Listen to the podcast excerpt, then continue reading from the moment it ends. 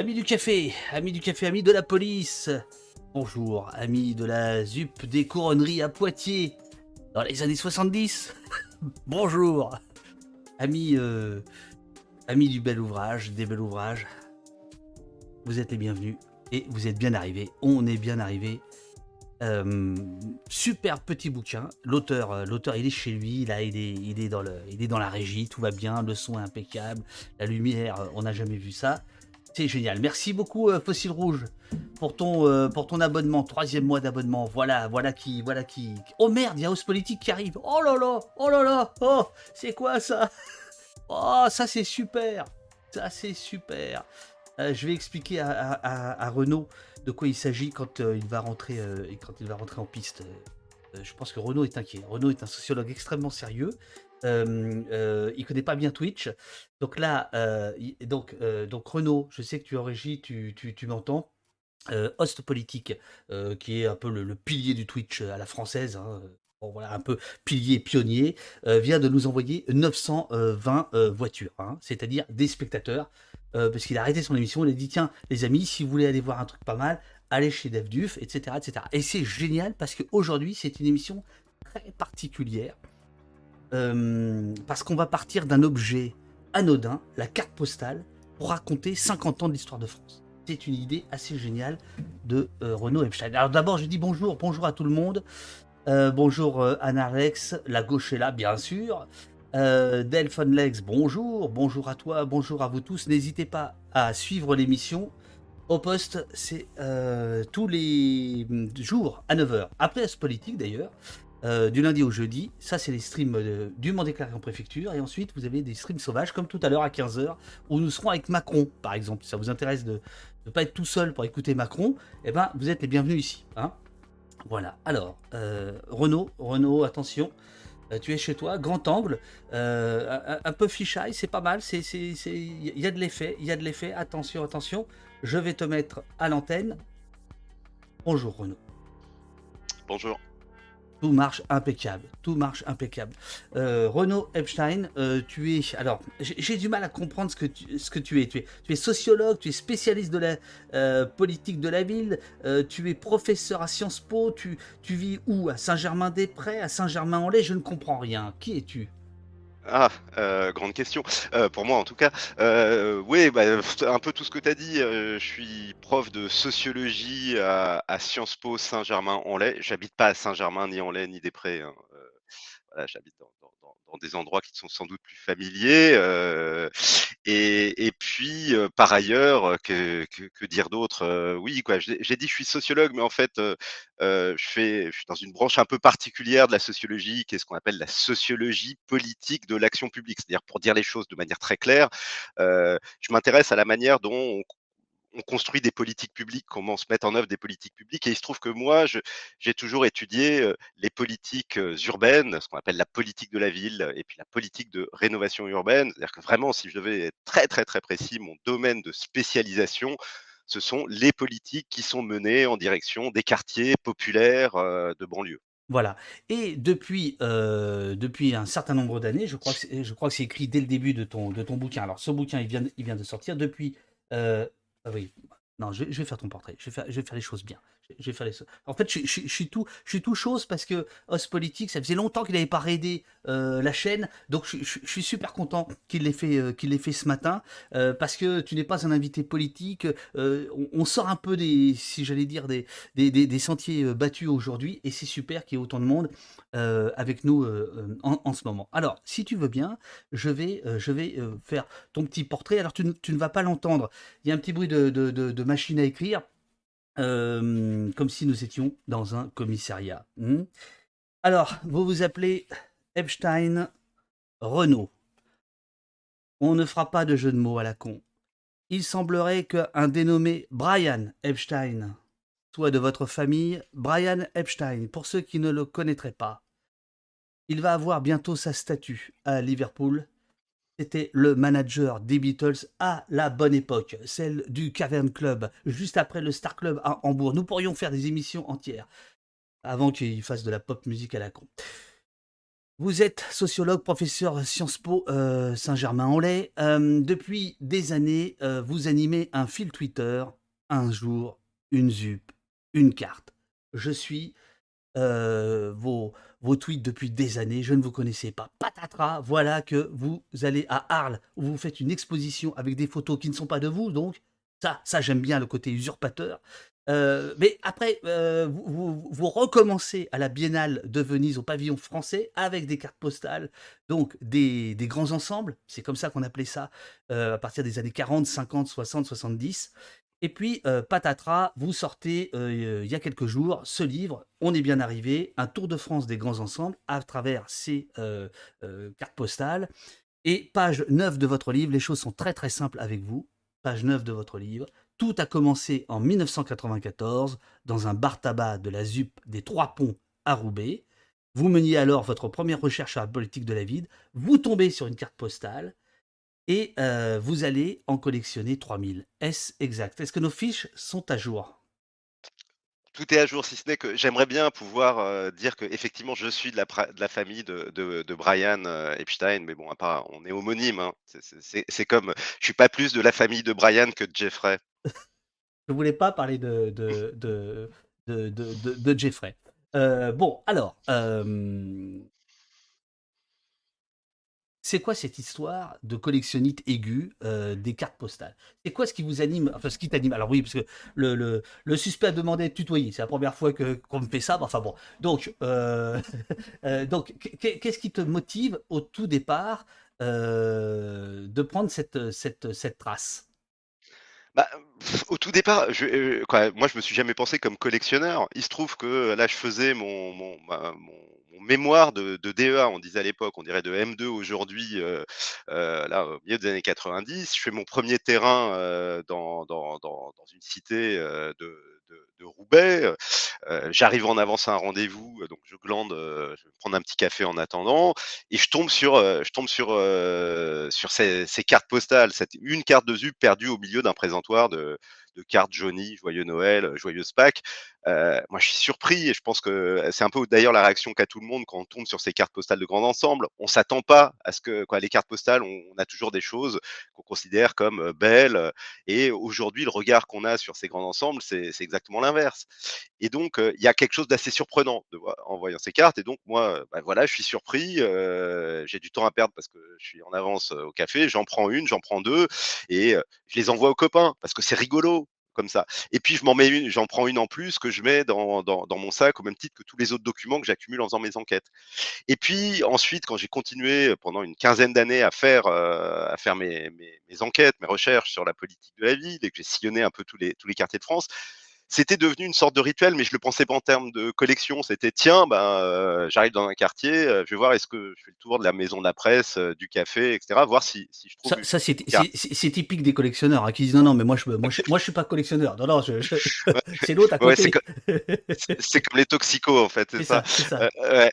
Ouais, ouais, bah, et puis, euh, bon, sauf qu'au bout d'un moment, euh, pour les toxicos comme pour les collectionneurs, on est bien obligé un peu de faire face à, ces, turpitudes. Et donc, quand je me suis retrouvé avec euh, plusieurs boîtes à chaussures remplies de cartes, parce que moi, je les classais pas, je les accumulais comme ça, je me suis dit que c'était marrant. Et puis, et puis là, au bout d'un moment, je, je, me suis mis vraiment à les collectionner, au sens où dès que je passais devant un vide-grenier, une brocante, il y a toujours hein, dans les vides-greniers des trucs comme ça avec des, cartes. J'allais fouiller et quand je trouvais ces cartes de, de, de ZUB, de grands ensembles ou simplement de barres HLM, bah, je les prenais. Et, au bout d'un moment, j'en ai accumulé un nombre qui est, devenu dingue. Et, donc, là, tu dis que tu en as 3000, hein, c'est ça Ouais, mais je suis pas très organisé, donc je peux pas te dire précisément, mais c'est aux alentours de 3000. Ouais. Aux alentours de, de, 3000. Alors, euh, je, je, t'ai proposé qu'on en regarde quelques-unes. Toi, tu as fait ton choix, euh, moi j'ai fait le, le, le, mien. Mais avant toute chose, j'aimerais quand même que tu nous expliques finalement la portée euh, à la fois. Alors, moi, ce que je trouve magnifique dans ton geste, parce que je pense que c'est un geste, c'est qu'en réalité, tu racontes l'histoire à travers un objet anodin, la carte postale, euh, qui est devenue désuet. D'ailleurs, tu, racontes un peu l'histoire de la, carte postale. Tu racontes aussi, on va, y venir sur euh, euh comment ces cartes postales et pourquoi elles étaient faites, dans quel but de, de, propagande, de promotion, etc. Et comment cette promotion va se retourner contre elles. C'est absolument, c'est absolument passionnant. Mais est-ce que tu as conscience, quand tu commences, par exemple, ton fil Twitter, que tu es en train d'écrire une partie de cette histoire de France?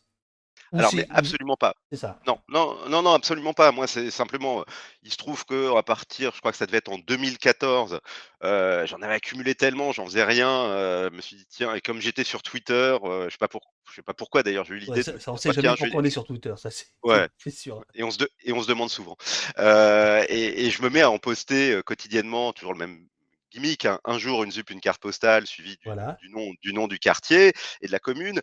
Euh, et c'est finalement avec les réactions que, que, ça a suscité sur, sur Twitter que j'ai pris la mesure de ce que ces cartes euh, euh, disait, suscitait, ou en tout cas en, en, en, quoi elle faisait vraiment écho à à la fois des, des, souvenirs individuels et elle participait quelque chose qui a voir avec une mémoire collective, et, en tout cas une histoire collective. Et donc c'est vraiment dans, dans, la réception de ce, ce, ces cartes sur Twitter que je me suis dit que finalement ça avait une portée qui dépassait très largement ce que, ce que j'imaginais euh, euh, initialement.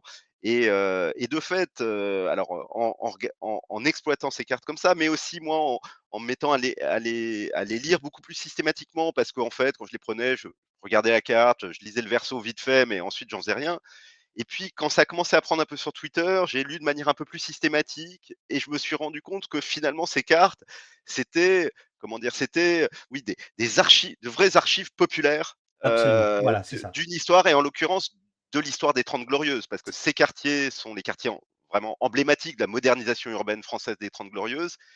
Et le verso, oui, recto verso, le verso nous raconte ce que les habitants de ces quartiers vivaient et racontaient à leurs proches. Voilà, c'est ce que tu appelles. Le recto, c'est l'habitat, le verso, c'est la vie sociale, c'est-à-dire ce que les gens des quartiers euh, euh, et notamment leur fierté, on va parler de ça tout à l'heure, leur fierté d'habiter là, hein, avec des petites croix pour dire regarde, on habite ici, euh, tante, tante, Martine n'ose pas aller sur le balcon, elle a peur parce que c'est trop, etc. Bon voilà, il y a toute l'histoire du confort moderne qui, qui, qui qui apparaît. On, on, va donc parler de, de, de tout ça. Il y a déjà une question dans le chat qui te demande quand est-ce que s'est arrêté cette production de cartes postales? Et Wokis, ouais. oh bah Wokis, qu'est-ce que c'est que ce nom-là Wokis, on va encore avoir des problèmes. Bon, alors. euh... Euh, bah, Ouais, alors la production des cartes postales, euh, ça va en gros de 1870 jusqu'à euh, 1970 pour ce qui est la production ah, massive. Ouais. Euh, c'est à partir du milieu des années 70. Alors je parle des cartes postales en général. Hein, euh, du, à partir du, du, milieu des années 70, la production de cartes postales diminue et diminue de façon continue pour une raison très simple, c'est que euh, on a accès au téléphone. Et, et, donc, ce qui était la carte postale qui était vraiment utilisée comme le moyen de communication le plus simple et bon marché et rapide pour pratiquement toute la population est supplantée par, par d'autres médias, téléphone, puis ensuite le, téléphone portable. Pour ce qui est vraiment les cartes postales de grands ensembles, bah, la production, c'est assez intéressant parce que c'est exactement la période de construction des grands ensembles. C'est-à-dire que ça commence tout, dans l'immédiate après-guerre, précisément au début des années 50, 53, et la, la, fin officielle de la construction des grands ensembles, en tout cas le moment où l'État décide et annonce que euh, c'est fini la construction des grands ensembles, c'est euh, 1973, une circulaire de Guichard, moi j'adore parce que c'est une des Alors, seules voilà, circulaires. C'est ça. une des seules circulaires qui, qui, qui, est non seulement un titre, quand il y a une circulaire administrative au bulletin officiel, il y a toujours euh, circulaire relative à blablabla. Bla, bla, bla. Là, c'est le cas, sauf qu'elle a un sous-titre qui arrive jamais. Et le sous-titre, je l'adore, c'est ni bar ni tour. Vraiment, c'est c'est fini. Alors, et alors, ce, cela dit, euh, tu, tu n'as ouais. pas donné la, la, la, date, mais c'est assez tôt ça. C'est assez tôt. 1973. C'est-à-dire qu'en 1973, euh... Euh, la politique de la ville dit là, il y a un problème avec ces, euh, avec ces ouais, grands ensembles. Ouais, en l'occurrence, quoi, là, on n'appelait pas encore ça la politique de la ville, quoi. C'était les politiques d'aménagement, mais peu importe. En l'État, hein, le ministre de l'aménagement du territoire, de l'équipement, annonce, ça y est, c'est fini. Alors en réalité, c'est pas fini parce que toutes les, les, quartiers qui étaient en cours de construction ont été à leur terme. Et vraiment, la fin de la construction de ces quartiers, c'est la fin des années 70. Mais en 73, on dit stop, on n'en lance plus, voire euh, on, on, freine un peu ce qui, ce qui était en cours. Et quand on regarde des cartes postales de grands ensembles, alors, c'est pas toujours évident parce qu'il n'y a pas de date sur les cartes. Hein, sait pas mais à travers, il y a des codes esthétiques qui permettent de dater et puis on a quand même des cartes qui sont, postées et donc on voit à quelle période, en tout cas, elles circulent. Mais très clairement, la production et la circulation des cartes de grand ensemble, c'est, des années 50 à la fin des années 70, c'est-à-dire la période de production, de construction de ces quartiers. Alors, je dois dire que le livre est magistralement, heu, mis en page. Franchement, bravo à ton éditeur qui, par ailleurs, est complètement merdique parce que, heu, sur son site, il a même pas la il il annonce même pas ton livre. Mais alors, par contre, il sait faire des livres, hein. C'est pas faire des sites, Ah mais il bah. sait il sait faire des livres, hein. C'est très, très beau. Franchement, c'est vraiment très beau. Hem, voilà, je je te je tenais à le dire. Donc, le le principe du du du livre, à gauche, la carte postale, ici, la géolocalisation, on pourrait dire, heu, avec le titre de la carte postale et puis à droite, des textes, heu, qui sont très variés. Heu, ça peut être des textes de chansons, ça peut être des, propos politiques, ça peut être, des souvenirs, ça peut être justement des versos de cartes postales que vous restituez et alors on va démarrer par cette photo qui est absolument magnifique. Ça, c'est ton choix, mais je l'aurais fait aussi. Nous sommes, au fond de la chaîne des Pyrénées. Heu, alors comment on prononce cette, cette, heu, Mourinx? Voilà, je. Mourinx, ouais. Ouais, Mourinx, voilà et donc tu as choisi cette première. alors j'essaie de la mettre le mieux possible. Tu as choisi cette première carte postale. Ah Heu, moi je pourquoi? ouais, ouais. Alors, d'abord parce que, heu, parce que je trouve que, heu, quoi, heu, on l'a choisi et surtout on a choisi d'ouvrir le livre avec celle-là Oui. parce que, je dirais un des grands objectifs du livre, hein, si si tant est qu'il peut y avoir des objectifs derrière un livre, c'était de casser une représentation uniforme, stéréotypée, des des grands ensembles et donner à voir l'extrême diversité de ces, quartiers qu'on nous désigne toujours comme, des quartiers les quartiers de banlieue et avec l'impression que quand il se passe un truc en Seine-Saint-Denis, ça nous s'il se passerait la même chose à Marseille, à Vierzon, heu, à Mulhouse, heu et à Brest Oui. et et moi, par mes travaux, je je mesure à chaque fois l'extrême diversité de ces quartiers et ce quartier-là, d'une certaine façon, c'est, et cette carte postale nous donne à voir la chose qui me semble à la fois correspondre le plus à la représentation standard des quartiers et en même temps qui est la plus éloignée de la représentation standard. Parce que là, on est dans un quartier, heu, qui a été construit au début des années 50 au milieu de la pampa. Mais vraiment, hein, c'est, heu, On dirait c'est dans Fort-Alamo. dans le Béarn heu, c'est ça. c'est un fort, en fait. Ouais et en fait, ça a été construit pourquoi? Parce que, à un moment donné, la France a cru qu'elle était Dubaï. La Fran on a découvert, du gaz à heu, près de Pau, dans le Béarn. Voilà, c'est ce que te dit, C Foulques. Foulques dit, heu: «Mourenx, c'est pour le gisement des gaz de Lacs». Exactement et donc à un moment donné, cool, on a ça y est, on on on on a du pétrole, on a du gaz. Bon, bah, il faut l'exploiter, heu, donc bah, il faut des ouvriers pour l'exploiter, et puis, au-delà de quoi, il y a toute une industrie, pétrochimique, hein, qui se qui se développe là-bas et donc et bah, il faut il faut loger les ouvriers et heu, on est au milieu de rien. La ville la plus proche, heu, ça doit être Orthez, ensuite il y a Pau, mais c'est quand même assez loin. Heu, bah, on décide donc, de construire, un ex nihilo à partir de rien, heu et au milieu de vraiment de de dans des dans des un des espaces les moins denses de de de toute la France, hein, heu, de construire cette sorte de petit Sarcelles et quand je dis petit Sarcelles, c'est pas une expression. C'est-à-dire que ça a été construit par le même aménageur, hein, en l'occurrence la Cycle, une filiale de la Caisse des dépôts et ça a été construit, pour partie avec, heu, les plans des mêmes logements que ceux que ceux de Sarcelles et donc quand on regarde, on a vraiment, heu, la reproduction des mêmes bars, hein, heu, qu'à qu'à Sarcelles et donc on a comme ça, comme si un bout de Sarcelles avait été transplanté au milieu de au milieu du Béarn et je Sarcelles, que qui se trouve page 80, qu'on ira voir tout à l'heure, qui est le grand ensemble des grands ensembles, hein, heu, le Ouais, le le la me Mecque. Mecque, voilà, c'est ça. Alors, il y a quelqu'un qui nous dit: «C'est de Pouillon ça, un architecte de fou», c'est ça? Non? Non? Non, non, Non? je ne crois pas du tout que ce soit de Pouillon, hein, heu, Pouillon a pas mal construit, heu, en Algérie, heu, à Boulogne, à à Meudon-la-Forêt. À ma connaissance, non, j'ai oublié le nom de l'architecte, hein, de de de de en chef de Mourinx, mais je ne crois pas que ce soit Pouillon. D'accord. vérifier. Drôle de pseudo qui qui surgit dans le dans le chat, Robert U 2022. J'aime beaucoup, j'aime beaucoup. Heu heu, question technique, heu, mon cher Renaud. Est-ce que vous avez retouché les couleurs des cartes postales ou vous avez essayé d'être au plus près, de la de la couleur originale qui elle-même, elle, était retouchée, en fait? Oui, oui. Alors non, non, moi, il y a aucune, aucune retouche. Heu, celle que j'envoie sur Twitter, c'est un scan. Alors, j'ai pas un très, très bon scanner, donc les couleurs peuvent un peu varier et puis là, pour le pour le livre, non, non, c'est, c'est l'éditeur qui a, heu, fait vraiment des scans et qui a essayé de de reproduire, vraiment sans sans aucune retouche. Alors, sachant que moi, je trouve que ce qui fait aussi un peu le le le charme, désuet, de de de ces cartes, c'est, d c'est que, un, d'une part, c'est des cartes qui ont maintenant, pour certaines d'entre elles, un demi-siècle, donc elles ont jauni.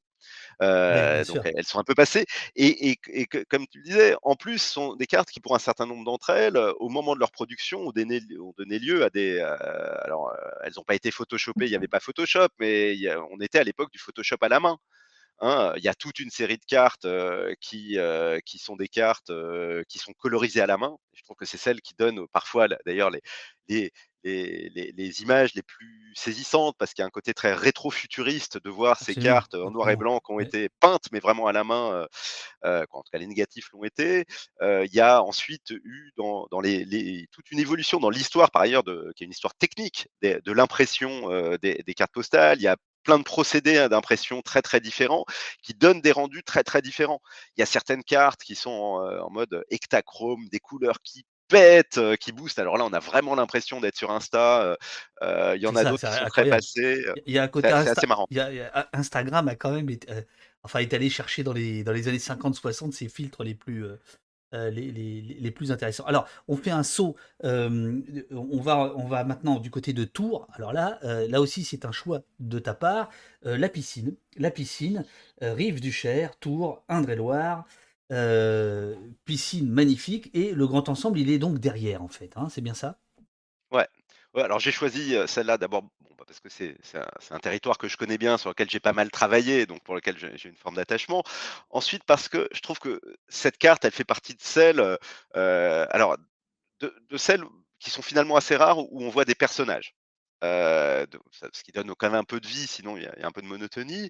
Et puis, elle fait partie de ces cartes qui alors je sais pas si on s'en rend complètement compte là en passant via la caméra, mais qui a quoi, il y a une image, il y a une couleur qui est assez saisissante. On a l'impression d'être là aussi dans un film de science-fiction, des, années 60 et puis, dans cette juxtaposition, on voit, cette piscine, cette piscine de plein air et et ce fond, ce paysage, qui ma foi est assez oppressant quand on le voit comme ça, paysage de tours, de bars et un peu comme la précédente, ce que tu as montré de de Mourinx, ce que je trouve intéressant, c'est dans dans ces 2 cartes-là, c'est qu'elles nous montrent à quel elles nous donnent à voir à quel point, heu, ces quartiers font partie intégrante du paysa des paysages français.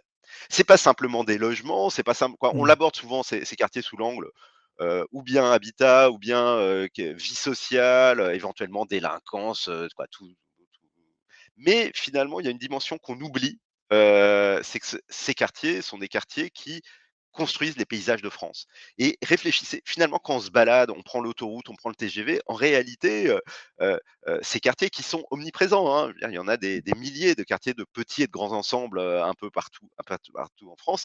Ils font partie, non seulement de nos vies, hein, parce que, pratiquement la moitié des Français ont à un moment donné dans leur vie, vécu en HLM, donc ça fait partie de nos vies ces affaires. Mais ils font partie aussi de nos paysages, et derrière ça aussi de nos imaginaires co collectifs. Je te propose qu'on regarde encore quelques cartes postales et puis on reviendra quand même sur l'histoire des grands ensembles. Hem, alors il y a mmh, je crois que c'est, heu, Azo j'ai vu j'ai vu, heu, Azolaria qui dit qu'il ou elle habite là. Alors si c'est vrai, c'est quand même, heu, incroyable. Est-ce que est-ce que tu as été tenté de retourner parfois, sur place pour essayer de voir, l'avant, l'après ou pas du tout? Alors bon, y a pas mal de quartiers dans lesquels je suis re quoi, heu, j'ai eu l'occasion d'aller pour, pour, pour travailler. J'ai pas fait de manière systématique ensuite le pèlerinage, ex post avec, ma carte pour aller voir chaque quartier.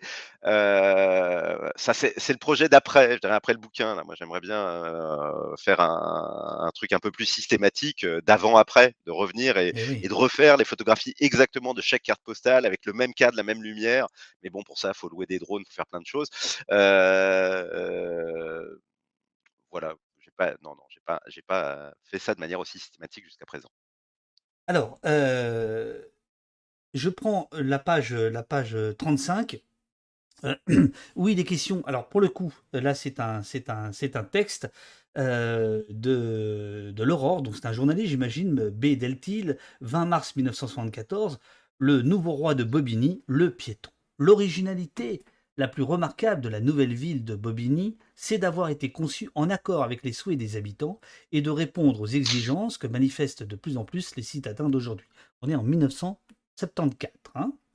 Ici, le piéton est roi et ne doit en principe jamais se trouver en présence d'une voiture. Donc ça, voilà, ce sont des extraits que tu mets en vis-à-vis de certaines cartes postales euh, et qui qui, apparaissent un peu comme des flashs, quoi. Euh, où, tout d'un coup, en fait, ce qu'on est en train de voir, euh, on a une explication ou une contre-explication de ce qu'on est en train de voir. C'est-à-dire qu'on a le sentiment, en lisant le livre, en le parcourant qu'en réalité, on va appeler ça la politique de la ville si, tu veux bien, euh, ça, va passer son temps à se, à se faire, à se défaire, à se refaire, à se re-refaire, et euh, avec quand même au départ un point de vue qui n'est pas du tout l'image qu'on en a aujourd'hui. Donc ça, ça me semble important quand même de rappeler quelle est l'origine du grand ensemble, puisqu'on disait le grand ensemble, puis les grands ensembles, les grands ensembles. Euh, c'est quoi l'origine des UP, des, de, toutes ces choses-là? D'où ça sort? Alors, euh, euh, il y a, en fait, il y a des. C'est quoi ce Ça veut dire quoi ça Non, c'est que c'est toujours compliqué d'apporter une réponse. Quoi, tu vois, tu, sais bien, tu invites un, universitaire, un sociologue, tu poses une, une, question qui est légitime et qui est, et qui est simple, et, et on se retrouve évidemment. Non, ça me fait pas chier, mais bon, la réponse, elle est forcément complexe parce qu'en fait, il n'y a pas une origine, il y a une pluralité d'origines. Mais bon, quand même, si je vais faire une, quoi, euh, pour une, histoire un peu simple, euh, euh, l'origine, qu'est-ce que c'est? Bah, C'est la grande crise du logement de l'après-guerre. L'origine, c'est ça, c'est la France a été malthusienne, n'a pas construit de logement pendant pratiquement un siècle hein, ou un demi-siècle, en tout cas bien moins que ce qu'était l'augmentation de la population. L'après-guerre, c'est non seulement les démolitions de la guerre, mais c'est le baby boom, l'exode rural. Au sortir, de la Seconde Guerre mondiale, et puis bah là on a une pensée pour ceux qui sont sous les bombes, qui a détruit 400 000 logements et en a laissé 1,5 million endommagés. Le déficit s'élevait à peu près à 4 millions d'unités. Donc après la Deuxième Guerre mondiale, il faut construire FISA. Eh, il manque 4 millions de logements. C'est gigantesque. donc il faut construire vite et, pour ça, ben, il y a des techniques qui sont des formes urbaines et des techniques de construction qui sont qui sont développées, qui correspondent à quoi? Qui correspondent à un principe d'industrialisation du logement. Bah, finalement, les techniques de production en chaîne qu'on développe dans l'automobile, bah, on va les transposer euh, d'une certaine façon à la production de, logements, donc de la production standardisée euh, avec euh, beaucoup de pré-construction de choses qu'on assemble sur place, des plans types qu'on reproduit à l'infini, et donc une production qui va être absolument massive à partir de 1950 la fin des années 50 et, qui va permettre quoi? Qui va permettre de résoudre la crise du logement. Je crois que euh, on peine à, prendre la mesure de ce qu'a été ce petit moment dans l'histoire de France. On peine à prendre la mesure parce que finalement, euh, l'histoire, en tout cas depuis le 19e siècle, l'histoire du logement, c'est l'histoire d'une crise et d'un déficit de logement en France qui a été et, de, et, qui est en train de revenir hein, aujourd'hui, en tout cas dans les, dans, dans, dans, les grandes villes. mais quand on est au lendemain de la Seconde Guerre mondiale, oui, il y a des millions de Français, puis d'immigrés, qui vivent dans des taudis, qui vivent dans des bidonvilles. Et ben, en 20 ans, l'État a réussi à, à, résoudre ça, à résoudre ça en produisant ces logements. mais ce qu'il faut bien voir, c'est qu'il y avait est-ce que, cette exigence-là? Est-ce que c'est, que c'est, je t'en prie, est-ce que c'est une particularité française, ces grands ensembles, ces quartiers, par rapport à nos voisins européens, par exemple? Alors, ça a été beaucoup plus massif en France que dans tous les autres pays d'Europe de l'Ouest.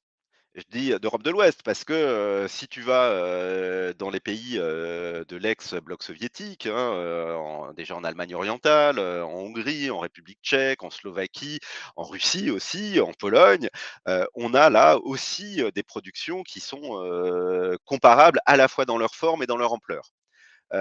maintenant, c'est pas spécifique à la France, hein, des grands ensembles comme ça, on en a dans pratiquement tous les pays d'Europe du Nord, un petit peu à peine en Italie, mais l'ampleur, le, ça n'a rien de commun en termes de, volume de production. Hein. Il n'y a pas, encore une fois, il n'y a pas une ville française, et quand je dis une ville, je descends jusqu'aux villes de 5 à 10 000 habitants, aux petites villes, qui n'est d'une manière ou d'une autre connue la, construction de, de, de, tels quartiers. Ça, on ne le retrouve pas dans d'autres pays. Maintenant, ce qui est super intéressant, c'est quand fait ce que mes collègues historiens étudient, c'est de te rendre compte que dans les années 50, dans les années 60, les architectes, les aménageurs, les élus locaux, ils passaient leur temps à faire des voyages d'études. En France, on accueillait en permanence des délégations venant de, des États-Unis, d'Angleterre, d'Union soviétique qui venaient voir la grande œuvre qui est en train de se faire en France parce que non seulement on construisait des logements, on répondait à des besoins, mais on construisait des logements de qualité qui permettaient à tout le monde d'avoir accès au confort. Et puis, au-delà des logements, on construisait de la ville.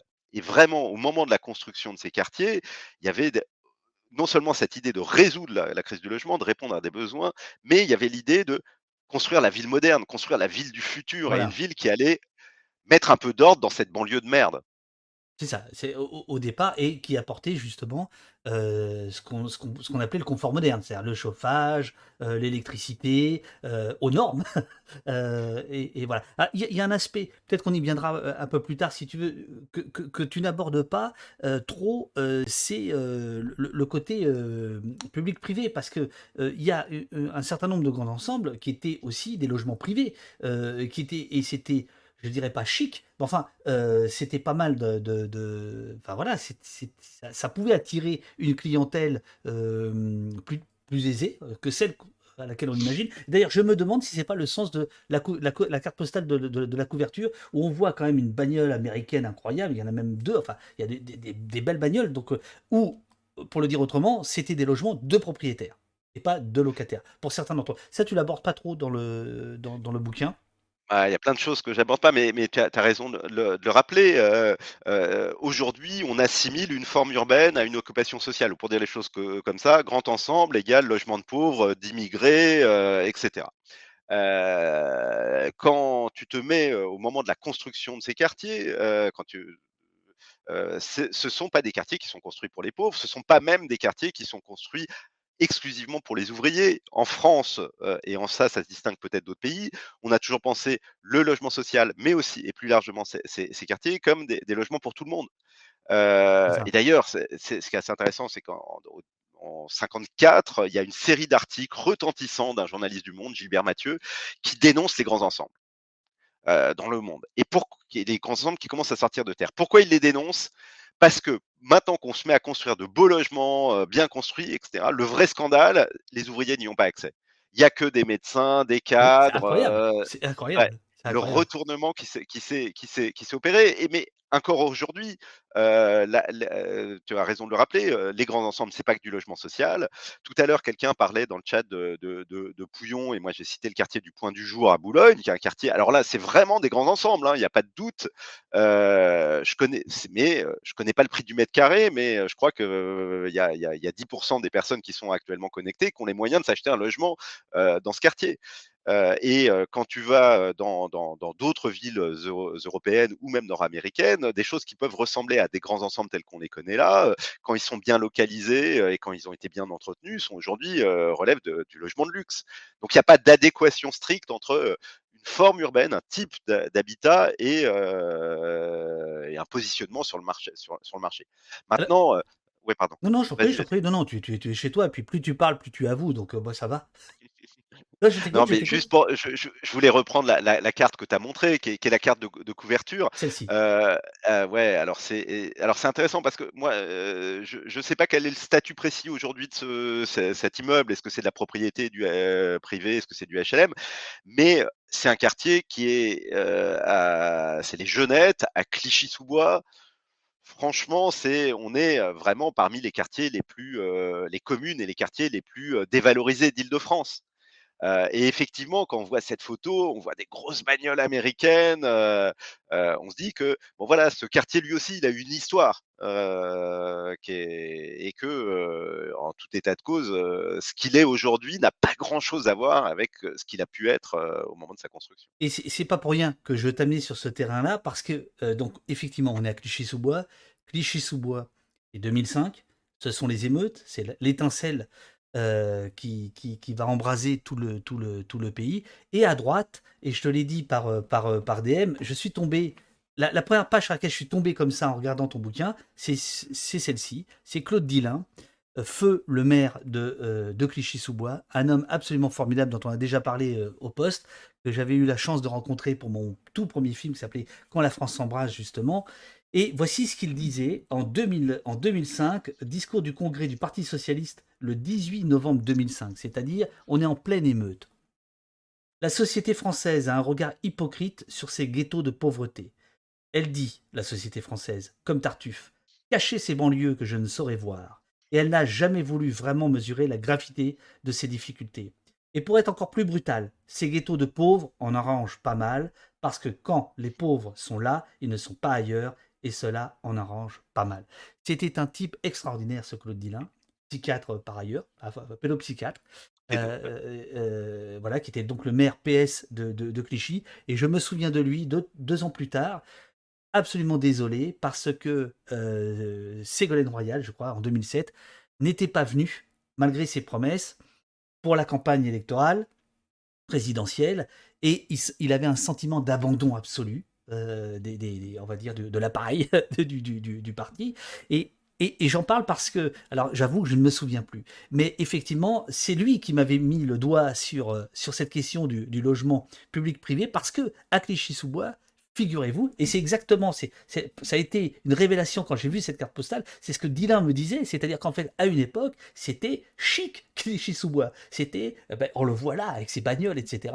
Et en revanche, effectivement, euh, euh, au, fil des décennies, ces logements de propriétaires sont devenus des, ce qu'ils sont devenus, quoi. Voilà.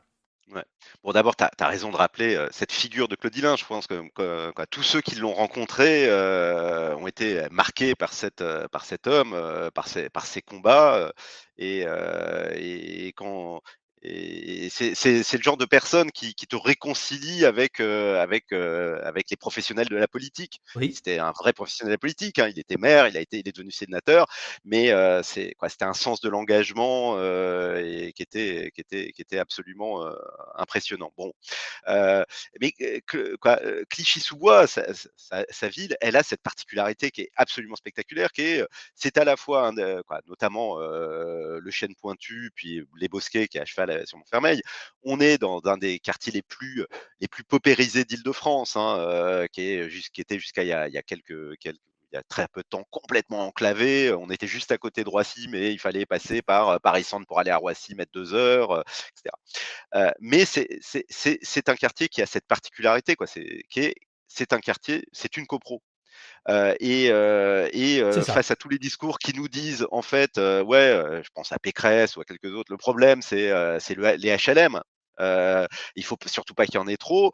Euh, ben, un quartier comme le Chêne Pointu à Clichy-sous-Bois ou Grigny 2 à, à, à, Grigny nous rappelle que les quartiers les plus compliqués qui vont les plus mal, c'est pas des quartiers HLM, c'est des quartiers de copro, des ce qu'on appelle aujourd'hui des copros dégradés, euh, des quartiers où euh, bah, finalement au fil du temps euh, les, propriétaires n'ont pas eu les moyens d'entretenir, ça s'est dégradé. Il y a des marchands de sommeil qui ont racheté à bas prix les logements, quand on fait et, on arrive dans des quartiers qui sont je, je ingérables. je ne sais pas si tu as vu le, film Les Promesses avec Isabelle Huppert hein, qui joue une mairesse qui est en cheville et, qui a des problèmes avec des marchands de sommeil euh, dans, dans, un quartier, c'est pas mal. Hein. Franchement, enfin, moi j'ai trouvé ça pas mal. Je sais pas ce que tu en as pensé. Oui, oui. En tout cas, c'est un film qui est très réaliste. Voilà, ça. vraiment la description de de ce que c'est que le le boulot d'un maire et comment est-ce que dans une mairie, on qu'on se retrouve face à cette situation indémerdable qui est celle d'une copro qui est dégradée, où il y a des fuites et où les copropriétaires ont pas les moyens de d'entretenir ou qu'il y en a une partie qui a pas les moyens d'entretenir.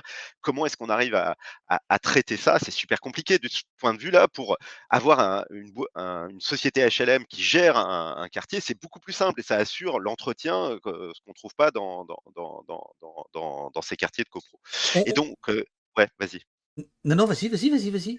Non et et heu et et et Clichy, c'est vraiment intéressant parce que ce qui est ce qui ce qui se passe à peu près partout en France depuis le début des années 2000, c'est depuis le lancement du plan Borloo de rénovation urbaine, c'est on démolit ces barres HLM pour construire d'autres types de logements et surtout pour introduire de la p des logements privés.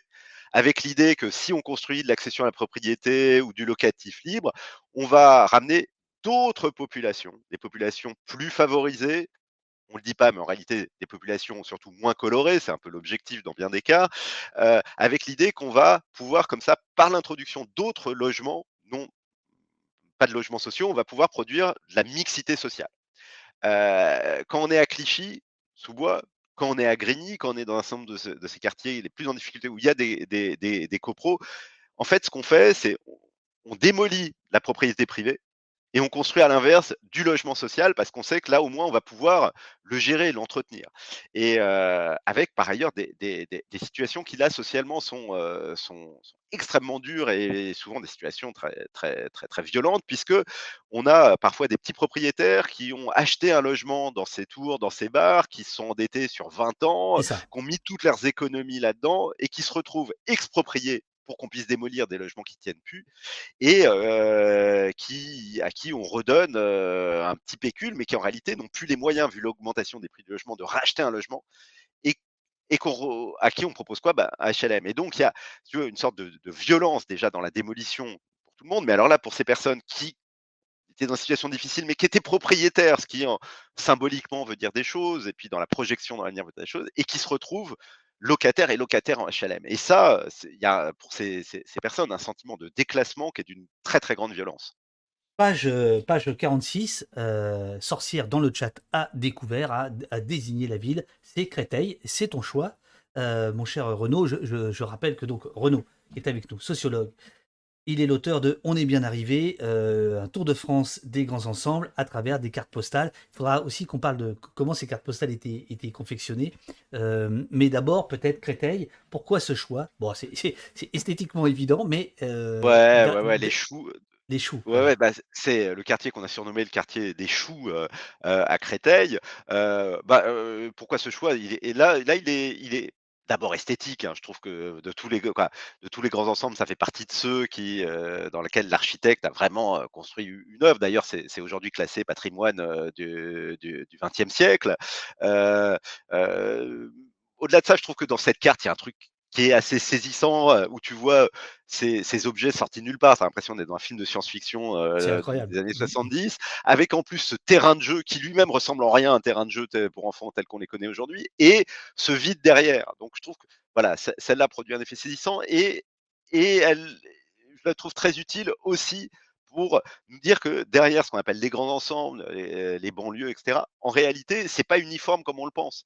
Il y a une multiplicité de quartiers qui ont chacun, heu, bah, leur architecture, heu, leur composition, certes, on est à l'échelle de chaque quartier dans l'uniformité, la reproduction à l'infini de la même tour, de la même barre, des mêmes logements, mais d'un quartier à l'autre, on n'est pas dans les mêmes choses et ils se ressemblent pas, heu, du point de vue architectural, urbanistique, ils se ressemblent pas aussi dans leur rapport à la ville, leur histoire n'est pas la même, leur population n'est pas la même et quand on fait des enquêtes, on se rend compte que la manière dont on y vit, la vie sociale, le tissu associatif, heu et cetera, n'est pas le même. Et donc cette photo, comme cette carte, comme d'autres, eh, c'est aussi une manière de de d'essayer de casser ce truc, ce discours aussi sur les banlieues comme Absolument. un tout uniforme. Absolument. Alors, heu, pour ceux que ça intéresse, si vous allez, heu, si vous êtes convoqué, heu, au tribunal, de Créteil, bah, vous vous allez passer entre ces tours, hein, parce que le le tribunal est est un peu plus loin.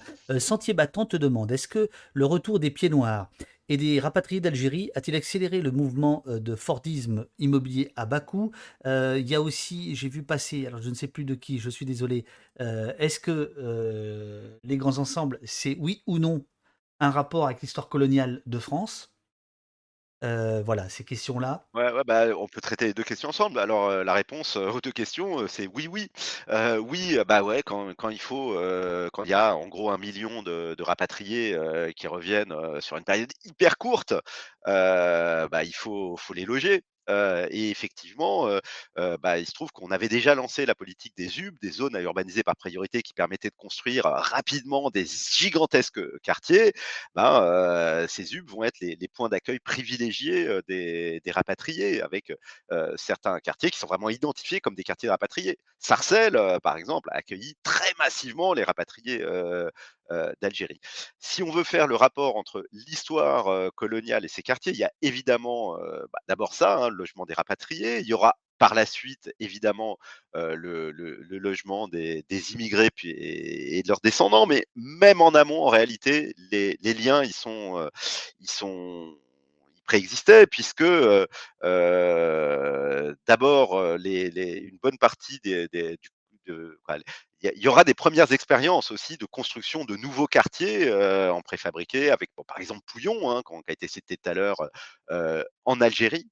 Heu, avec, heu, au moment où les troubles commencent aussi, un peu l'idée que, heu, en une nouvelle forme urbaine, permettrait, bah, d'avoir d'abord du contrôle social plus fort, dans un pays qui était un petit peu turbulent, dans une colonie un peu turbulente. Heu et puis, il y a eu, il y avait tout un corps d'administrateurs coloniaux, heu, quoi. Les rapatriés, c'est pas que les gens qui habitaient là-bas, c'était aussi, heu heu, tous les fonctionnaires, heu, qui étaient là pour, gérer la colonie et quelques collègues historiens qui ont fait, des analysé un peu les parcours de ces administrateurs coloniaux, de ces ingénieurs qui étaient en Algérie et on se rend compte que, ils se sont massivement reconvertis dans, les politiques qui ont été menées à partir des années 60, heu, notamment de construction des grands ensembles. Voilà, construire ces grands ensembles partout, il fallait des ingénieurs, il fallait des gestionnaires et assez massivement, ce sont été des des personnels issus, heu, issus de des colonies qui qui les ont qui les ont construites. Et puis le lien le lien, il est évidemment, plus contemporain puisque, ces quartiers, ils sont aujourd'hui, ce sont aujourd'hui des lieux d'accueil privilégiés, non exclusifs, mais de des descendants de de l'immi l'immigration postcoloniale. Ça, Heu et donc, heu, voilà, il y a tous ces liens, heu, mais bon, ce que je disais tout à l'heure, ces quartiers, c'est l'histoire de France et la colonisation, et les contre-coups de la décolonisation, c'est l'histoire de France. Donc, dans en en préambule, tu tu rappelles, hein, que de 1979 à 1973, près de 200 ZUP, donc les ZUP, c'est les zones à urbaniser en priorité, réunissant 2,2 millions d'unités d'habitation ont été construites sur l'ensemble du territoire national. Hem et heu, tu dis que, heu, sur le plan qualitatif, ces ZUP ont contribué à la diffusion de nouvelles techniques de construction et de nouveaux standards de confort qui ont rejailli sur l'ensemble du parc de logements, dont 98% bénéficiaient de l'eau courante en 75, 74% de WC intérieur. Parce que c'est ça quand même les enjeux. Il faut, faut pas oublier qu'il y a quand même cette, cette- cette- cette- cette idée-là. On va continuer le, le tour de France de- des cartes postales, mais euh, euh, il y a une question de, de Veuve Chicot. À partir de quand les banlieues ont-elles commencé à avoir une image médiatique déplorable? Ce qui amène ma question, pourquoi ces cartes postales sont fabriquées? Parce qu'au départ, il n'y a pas d'image médiatique. hein, euh, ni déplorable ni. Euh, Mmh. mais mais est-ce qu'on peut lier les 2 questions? Alors, l'image dégradée, c'est vachement vachement intéressant. C'est-à-dire qu'on se rend compte que ces quartiers, depuis l'origine, ont eu une image duale. Heu, depuis qu'ils se créent, il y a des discours, heu, extrêmement, heu, critiques, mais qui sont quasiment contemporains de des premiers des des 1 quartiers et des discours à l'inverse, de célébration, heu, de ces quartiers et ça tout au long de l'histoire. Jusqu'à aujourd'hui, on a ces doubles discours. Je dis jusqu'à aujourd'hui parce que, certes, heu, le discours dominant, ce qu'on voit, heu, à la télé, heu, sur les réseaux sociaux, au cinéma, c'est, l'assimilation de ces quartiers à une sorte, de dystopie, de vaste erreur, de ce qui c'est l'endroit où se concentrent tous les problèmes de la société française. OK, mais il y a pas que ça. Si si tu écoutes, heu, la chanson populaire, notamment le le rap, heu, si tu écoutes les habitants de ces quartiers, ou si tu lis ce qu'ils écrivent, tu te rends compte que ces quartiers, bah, face, alors il y a, y a, quelque chose qui relève aussi un peu du retournement du stigmate en emblème, mais on est fier de son quartier, on aime son quartier. Euh, dans, dans, dans, le rap, on célèbre euh, ces quartiers. Et donc, ces, discours qui sont euh, pluriels, ils, sont là depuis le départ. sur le discours le plus critique, quoi, il y, y, a quelques extraits, il y a les NTM, il y a Kerry James aussi. alors les NTM, c'est pas, c'est Qu'est-ce qu'on euh, attend pour mettre le feu, hein, je crois. Ouais, Donc c'est ouais. pas très positif là, sur les sur les quartiers. Non, non. Ah là c'est burn, burn, burn, burn. Ouais, euh, mais effectivement, tu as, tu as raison. Là, là, aussi il y a cette dualité en fait. Oui, oui, j'ai mis une citation de Mbappé, euh, voilà, qui est, qui est, une célébration aussi de de, de, de, de, de sa banlieue. Mais euh, alors, les, si on veut vraiment dire à partir de quel moment s'impose dans, dans le discours public euh, et médiatique, euh, les discours les plus, les plus négatifs, moi je dirais que c'est un truc en deux temps. Euh, 60 et, euh, tout début des années 70, euh, notamment à la faveur de quelques faits divers, en particulier euh, un fait divers dans la cité des 4000 à la Courneuve, où tu as un, patron de bistrot qui tue un, un jeune, un, blouson noir, on disait à l'époque, et donc un fait divers, mais qui fait l'objet d'un traitement national sous l'angle non pas du fait divers, un patron de bistrot qui a tué un jeune, mais sous l'angle du malaise des banlieues. Il y a une montée en généralité. Et euh, on retrouve ça partout, et c'est d'ailleurs suite à ça que le ministre de l'époque, Albin Chalandon, euh, vient dans le quartier. C'est assez marrant d'ailleurs, le mec, il est ministre de l'équipement, il est en charge de la politique de construction de tous ces quartiers, et tu reprends ses déclarations à l'époque dans à Courneuve, il dit bah, c'est la première fois que je le mets, euh, je mets les pieds dans un de ces quartiers qu'on appelle les grands ensembles. Et à suite de ça, il dit oh là, en gros, il aime pas. Hein, euh, voilà. Et euh, c'est suite à ça que va l'appareil d'État va, va, commencer à freiner la construction, puis deux ans plus tard d'arrêter la construction de ces quartiers. Oui, euh, donc il y, y, a ce premier temps qui est un temps de remise en cause, mais et en réalité quand on regarde, mais, mais qui part d'un fait divers donc. Qui part d'un fait divers. Ouais mais qui prend aussi son, ancrage dans un discours très négatif sur ces quartiers, qu'on doit, qui est plutôt un discours artistique et intellectuel. Quand tu regardes, ça doit être un film de 64, je crois, de mémoire, deux ou trois choses que je sais d'elle de, Jean-Luc Godard. Euh, qui est déjà un film sur les 4000, hein, c'est intéressant. Euh, alors deux ou trois choses que je sais d'elle, c'est deux ou trois choses que je sais d'elle, la banlieue en réalité. Et tout ce film, c'est un film qui nous met en scène l'aliénation du grand ensemble. Voilà, en gros, dès lors qu'on est en grand, le grand ensemble, c'est le, symbole d'une société qui nous prostitue tous. Hein, euh, euh, et ce discours de, dénonciation, on le retrouve chez un certain nombre de sociologues, de géographes gauchistes. Henri Lefebvre, par exemple, hein, aujourd'hui égérie tous les mouvements sociaux urbains, écrit des choses qui sont, je trouve, d'un mépris pour les couches populaires qui habitent dans ces quartiers, absolument dingue. donc là, vraiment, début des années 70, il y a ce, premier moment. Mais le vrai moment de retournement, là, on, on peut le dater, hein, c'est juillet 1981. La banlieue ouais, en l'occurrence, les Minguettes à Vénissieux, ce qu'on appelait à l'époque, on ne disait pas émeute, on disait les rodéos les rodéos des Minguettes, hein, mmh, donc mmh, mmh, des jeunes du quartier qui allaient voler une bagnole, euh, qui, qui, qui, se faisaient courser par les, flics et qui allaient tourner dans la cité pour, euh, pour euh, narguer les flics devant les copains,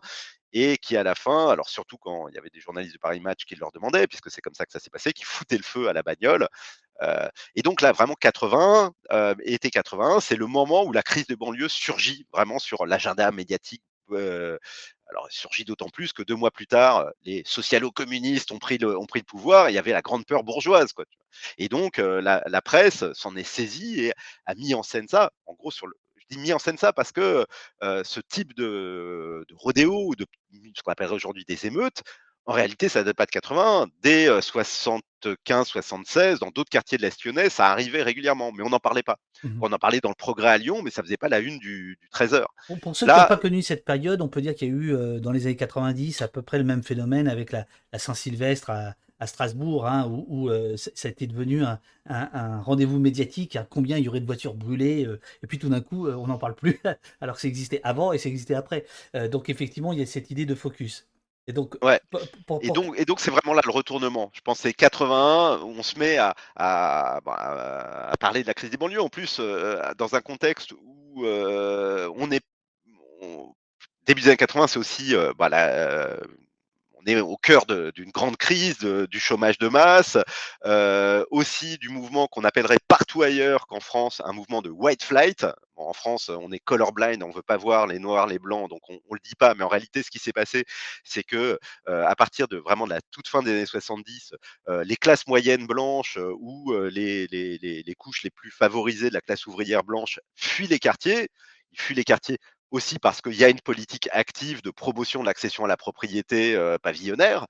Et les HLM qui jusqu'à présent avaient toujours vraiment assez verrouillé l'entrée des, immigrés dans, leur, dans, leur quartier, bah, se retrouvent avec des logements vides et, donc ouvre les portes. Et donc ces quartiers deviennent, à partir vraiment du tout début des années 80, s'amorce une dynamique de, spécialisation euh, ethno-raciale hein, de, ces quartiers. C'est aussi, on est 20 ans après leur construction, ces quartiers n'ont pas été entretenus, il n'y a pas eu de travaux, donc ils commencent à se dégrader. Et donc là, tout ça, tout ça se cristallise et produit une image. Hein. ça devient les quartiers qu'on va se mettre à appeler les quartiers ghettos, mais en fait, qui sont surtout des quartiers très populaires et très dégradés dans un contexte de paupérisation, de, nouvelles crises sociales, d'explosion de la de fragmentation de la classe ouvrière, et, vraiment le tour, le, moment où l'image positive supplantera l'image négative, pardon, supplantera l'image l'image positive. C'est vraiment ça, début des années 80. Et depuis lors, ça n'a fait que, que, que, se s'amplifier à la faveur, là aussi, d'émeutes successives, hein, au tout début des années 90, puis en 2005, à la faveur aussi de d'une série de, films qui ont marqué les esprits, moi, de ce point de vue-là. là, tu en parles pas 12-13, tu, tu, retiens trois, trois films. Celui de Godard dont tu as, dont tu as, dont tu as parlé, euh, évidemment euh, La haine, et entre les deux, le Théo Harem d'Archimède euh, de 1985, tourné à la Cité du Lutte à Gennevilliers par Mehdi Charef. Ouais, ouais, trois beaux films hein, par ailleurs, et qui nous disent trois moments de la quoi, de l'histoire de ces grands ensembles, le moment de la construction, le film de Godard, euh, le, moment du cœur de la crise, en fait, et aussi de la prise de conscience de la crise qui est de, début des années, des années 80, et euh, euh, la haine euh, qui vient marquer un peu ce, basculement dans, la représentation qui est aujourd'hui dominante, voire hégémonique, qui est celle de la cité ghetto, du territoire de non-droit, du, du quartier, qui n'existerait que, que autour de, bah, des trafics, des déviances et du fight avec une police raciste et violente. Alors, on, continue notre euh, tour de France. Je, vois que le sujet passionne le chat et c'est extraordinaire. Tu pourras, euh, Renaud, euh, dans la rediffusion, lire ce que certains, parce que les uns et les autres disent et certains de leur expérience. certains ont vécu dans ces quartiers-là, même ils vivent encore, j'ai l'impression, pour l'un ou l'autre. Et je parlerai tout à l'heure d'une petite expérience personnelle. Mais bon, voilà. Et donc ça, c'est super que vous puissiez débattre. Et Jessie remonte certaines questions, enfin toutes les questions. N'hésitez pas à les faire un peu plus courtes, s'il vous plaît, parce que sinon la charge mentale est terrible entre le chat, les questions, la technique, Renault, l'interview, le machin. Donc n'écrivez pas des romans quand vous posez des questions. C'est juste la question avec un cul devant. C'est génial. Comme ça, ça permet voilà d'aller plus vite. Alors, on reprend le, le Tour de France. Mots. Tu, as, voulu aller à la cité de la Pierre Collinet de Meaux. Euh, cité qui, euh, qui apparaît euh, régulièrement à, la une de l'actualité. Ouais, qui apparaissait parce que la cité, la, cité n'est plus. moi, c'est aussi pour ça que je l'ai choisi parce que là, on est, on est dans, dans, dans, un quartier, alors massif. Hein, on le voit sur la photo. on n'est pas sur un petit quartier là. Hein. Aujourd'hui, tout ce que vous voyez sur cette carte postale, il n'y a plus rien. Jean-François Copé, maire depuis très longtemps de, cette ville, fait partie de ces maires qui a eu un projet et qui l'a tenu dans la durée et qui a été fortement soutenu par, l'État, qui était bah, de démolir ces quartiers. Et aujourd'hui, il n'y a plus de tours, hein. toutes sont tombées, toutes. Mmh et donc là, on est dans, dans, dans, dans, ce quartier qui, alors je trouve d'une certaine façon, par ailleurs, cette carte, moi je trouve que là, elle, a d'autant plus de force que c'est vraiment l'image de la cité perdue, hein, d'un monde qui a disparu. et puis, ça nous rappelle bah, ce qu'ont été les politiques conduites par l'État et, les maires depuis le début des années 2000, hein, depuis précisément 2003 et le lancement du plan Borloo. voilà, maintenant, ça fait près de 20 ans qu'en France, on a consacré près de 50 milliards d'argent public, hein, si je cumule l'argent de l'État, des villes, des HLM, de l'Agence nationale pour l'innovation urbaine, 50 milliards d'euros pour démolir et reconstruire ces, ces, quartiers. Alors cette démolition, reconstruction, dans certains cas, ça a été juste, on démolit une tour ou on fait une petite coupure dans une barre pour faire passer une rue, pour aménager, etc. Mais dans un certain nombre de villes, on a des des bailleurs sociaux, ils avaient un autre projet, c'était pas améliorer le quartier, parce que par ailleurs, moi je pense que c'est des quartiers sur lesquels il n'y a pas eu d'investissement pendant 50 ans, bah, ça vieillit un quartier et c'est nécessaire de faire des interventions, de requalifier les espaces publics, éventuellement de résoudre des problèmes techniques dans certains logements, mais il y a d'autres cas, et Meaux en est emblématique, euh, c'est pas améliorer, c'est démolir, supprimer, avec l'idée que, que en, en, finalement, pour résoudre des problèmes sociaux, on va intervenir sur l'urbain, que, et que pour dire, je crois que j'écris comme ça, que la question sociale serait soluble dans l'urbain. Or non, ou soluble dans le béton. C'est pas le cas. C'est pas le cas. Et c'est pas le cas. Bah non, non, non. Les gens pauvres, ils restent pauvres. Hein. Alors, je, je, continue la, la, poursuite. là, je me suis gouré. Non, ah non, page 68. C'est celle-ci. Voilà, les courtilières à Pantin. Je, j'en parle parce que bon alors d'abord alors là, là, pour le coup c'est une faute c'est une carte postale à l'ancienne, très, enfin voilà, au petit découpage, je sais plus comment on appelle ça. Je sais plus quoi. Euh, Crénelé, je crois, Crénelé, non, c'est pas ça le mot? Oui, c'est ça, je crois, voilà, avec la signature de, de, de de l'imprimeur, enfin du, de l'éditeur de, la carte postale. C'est-à-dire qu'il y a, c'est signé quoi, comme un tableau. je veux dire voilà, c'est euh, et donc euh, eu des couleurs absolument incroyables, des bagnoles. Bon alors ça doit être des, des, des, une aronde ou je sais pas quoi. Enfin bon, on, voilà, on est dans un truc complètement dingue. Moi il se trouve que pour Libération dans les années 90, suite à un fait divers terrible. Euh, je vais passer une semaine là-bas à faire un, une chronique. donc c'est un quartier qui m'a qui m'a qui m'a qui m'a beaucoup beaucoup touché. Mais ce que je voulais voir avec toi, c'est la fabrication de ces cartes postales. pourquoi les, les offices HLM qu'on n'appelait pas comme ça, mais enfin il y avait d'autres noms, se mettent dès les années 50 à photographier, à se vendre, à se mettre en scène. Alors tu as raison, il y a généralement on montre les bagnoles, mais il y a très peu d'habitants. Euh, en tout cas, il y a très peu d'êtres humains. Quand il y en a, c'est souvent des jeunes filles, j'ai remarqué. Euh, en tout cas, dans ton bouquin, voilà l'innocence, quoi. on va dire, l'image de l'innocence. Euh, ces, cartes postales, dis-tu, elles sont. Alors, c'est pas le cas de celle-ci. elles vont avoir beaucoup des vues aériennes. Elles vont, ils vont utiliser des camions cinéma. C'est-à-dire que ça va, être des moyens considérables pour mettre en scène ces, ces grands ensembles. À quoi obéit cette publicité? Alors. Euh, alors, il y a une publicité générale des grands ensembles qui est faite par l'État dans les années 50. Pas nécessairement avec les cartes postales, hein, mais euh, il y a, euh, dès le début des années 50, au sein du ministère de la Reconstruction et de l'Urbanisme, la création d'un service photographique qui va aller documenter la grande œuvre de l'État aménageur qui transforme la France. Euh, et on va aller exposer un peu partout en France, au Salon des Arts Ménagers, un peu ce, euh, cette grande transformation. Mais on est quoi? On fait de la communication politique comme aujourd'hui, on fait de la communication politique sur n'importe quelle mesure de l'État.